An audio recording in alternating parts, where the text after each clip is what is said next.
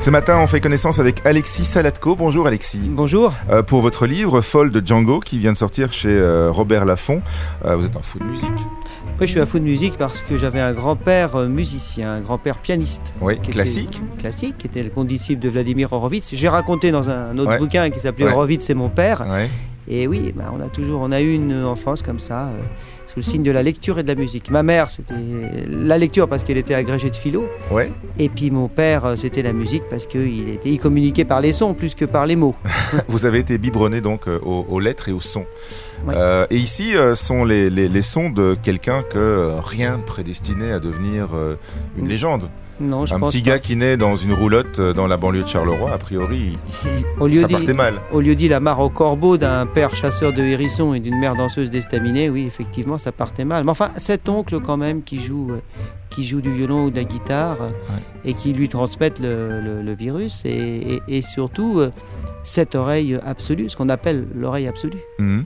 Euh, c'est un, un- un- un virtuose, mais euh, on, on découvre aussi. Alors, c'est bizarre, il est écrit roman. Pourquoi est-ce que c'est un, Ah, un- roman J'y tiens absolument. Je ne Oui. suis pas musicologue, hein. c'est absolument pas un ouvrage de musicologie.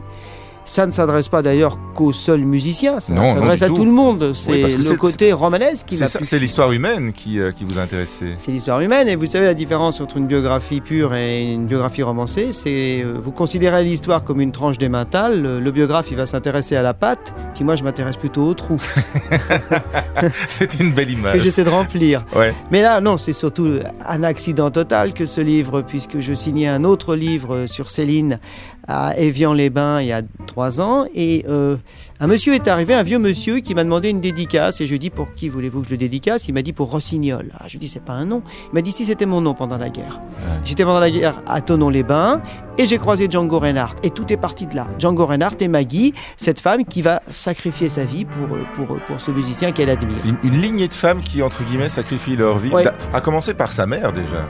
Oui, Par la mère de Django, qui est la première femme qui. euh, bah, les folles, dans, dans le titre Folle de Django, elles d'abord, c'est au pluriel. Hein. Oui, d'abord, je parle aussi des années folles. Donc, Ouais. euh, il faut savoir que c'est ça aussi qui est Mhm. décrit, parce que c'est une époque qui est décrite dans ce livre. hein. C'est une époque Un qui plus, de- n'existera plus jamais, plus jamais, qui est totalement différente de celle d'aujourd'hui. C'est- euh, Django Reinhardt, c'est un peu le rêve américain du manouche de Charleroi, quoi. Bah, absolument. En plus, la vie de Django, elle est extrêmement brève et très bien découpée. En termes de cinéma, on, on peut dire que c'est un, un très beau découpage. Ouais. L'enfance, Mhm. les fortifs où ses parents s'installent alors qu'il a une dizaine d'années, les 400 coups avec les fortifs, il faut dire que c'est aux barrières de Paris. hein. Et euh, il fait les 400 Grande coups avec quoi. son frère Joseph. euh, sa mère les, les- les ramasse dans, dans des bistrots pas possibles, les enferme dans la roulotte. Et une fois qu'ils sont enfermés, ils s'emmerdent. Alors qu'est-ce qu'ils font? Ils jouent de la, ils jouent du- de la poêle à frire. La poêle à frire, c'est le nom qu'ils donnent au banjo-guitare. Et là, il devient un joueur de banjo euh, extraordinaire. Et il prend d'assaut les estrades. Il a qu'une envie, ce gamin, c'est se produire sur scène. Et là, il fait de l'ombre à l'accordéoniste, parce que Mhm. dans les balles musettes, c'était l'accordéon qui était euh, l'instrument roi. c'est ce que vous expliquez, c'est la fin, hein. c'est la fin de l'accordéon, c'est le début d'autre chose, des boîtes Ouais. de jazz, etc. C'est l'évolution. Et puis, euh, il devient une grande vedette. À 19 ans, il est déjà une grande vedette. 18 il est déjà une grande vedette. Et puis, il y a ce, truc incroyable, l'incendie de sa roulotte. Euh, Alors qu'il est engagé par le, le chef d'orchestre Jack Hilton, qui va être riche. Il va louper le rendez-vous, il va disparaître. Euh, Maggie, qui est donc sa bienfaitrice, on va Ouais, dire, qu'il a découvert, qu'il a, qui a voulu le mettre euh, sur un, un piédestal, qui est arrivé, euh, va, va partir à sa recherche. Effectivement, elle va retrouver euh, Elle va, elle va trouver un bancroche, elle va, elle va retrouver un gamin euh, qui a, qui a Meurtri, un- un- euh, blessé, meurtri. Il n'a euh. pas voulu aller se faire soigner parce qu'ils ont une, les manouches ont une trouille euh, et une, une défiance totale des médecins. Bah, comme de l'État en général, comme tout de l'État. Et puis parce qu'en ouais. plus, ils n'ont pas de papier. Alors bon, aller se faire soigner, c'est compliqué. Puis euh, Maggie trouve quand même un, un chirurgien pour euh, essayer de, de- de réparer sa main. Bon, euh, il est trop tard. Ouais. Donc. euh, Et c'est ça qui va faire le trois de doigts. Django. ouais, il a trois doigts à la main gauche. Et pendant 18 mois à l'hôpital Saint-Louis, a sur une guitare de rééducation, une guitare à 16 cordes, de rééducation que lui a fabriqué son frère Joseph, il va réapprendre à jouer. Alors, au prix de souffrances, mais terrible. Moi, j'ai- vu des kinés, je leur ai demandé, mais comment c'est possible? Et ben, ils m'ont expliqué qu'il a dû, mais les, les, cicatrices devaient se rouvrir tout le temps, il devait saigner, ça va être affreux, il a dû endurer hein, le martyr. Mais pour mettre au point une technique inimitable, une technique incomparable et faire de son handicap un atout.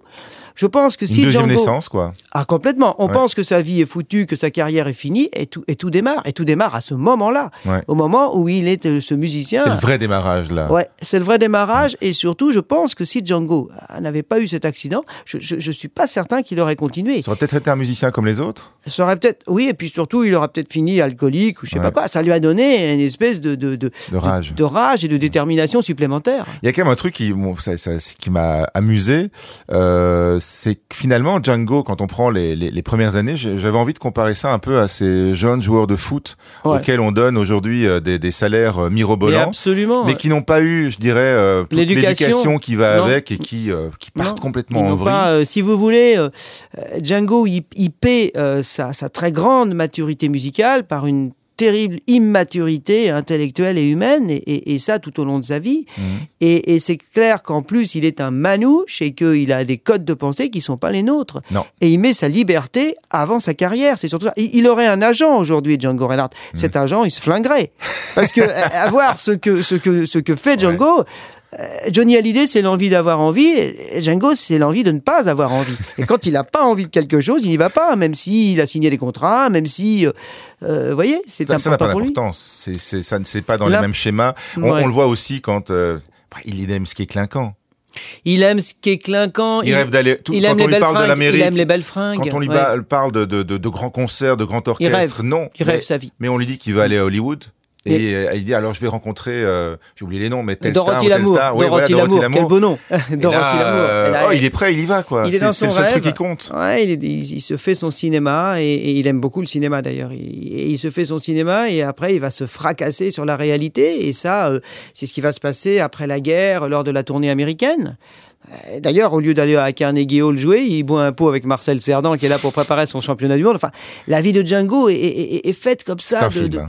C'est un film. C'est un ouais. film. un D'ailleurs, film. l'image qui accompagne le, le bandeau euh, du livre aussi, où on le voit avec sa Ouais. guitare, avec. euh, Tout à fait. D'ailleurs, on travaille, ça y est, sur l'adaptation cinématographique, mais en ne retenant que les années d'occupation. Euh. Le swing sous l'occupation. C'est-à-dire que le mystère qui fait quand même que, que ce, ce- ce- gamin, ce Zigane, euh, est le roi du Moulin Rouge à Paris sous l'occupation nazie. Et comment c'est possible ça alors que les autres tziganes, et vous le rappelez, enfin, ils étaient déportés. Oui, mais Goebbels avait compris un truc, c'est qu'il avait, Goebbels et les nazis avaient une aversion viscérale pour la musique euh, négro-judéo-anglo-saxonne, mais euh, finalement, les jeunes soldats de la Wehrmacht, les officiers de la Wehrmacht aimaient le jazz. Et donc, il fallait bien les distraire. Et il fallait aussi donner de Paris l'image d'une ville euh, étincelante où on faisait la fête tous les soirs. Ouais. Et donc, les grands Américains n'étant plus là, Mhm. ils étaient retournés aux États-Unis. Les Armstrong, les Ellington, il ne reste plus que Django Reinhardt, ce Zigan.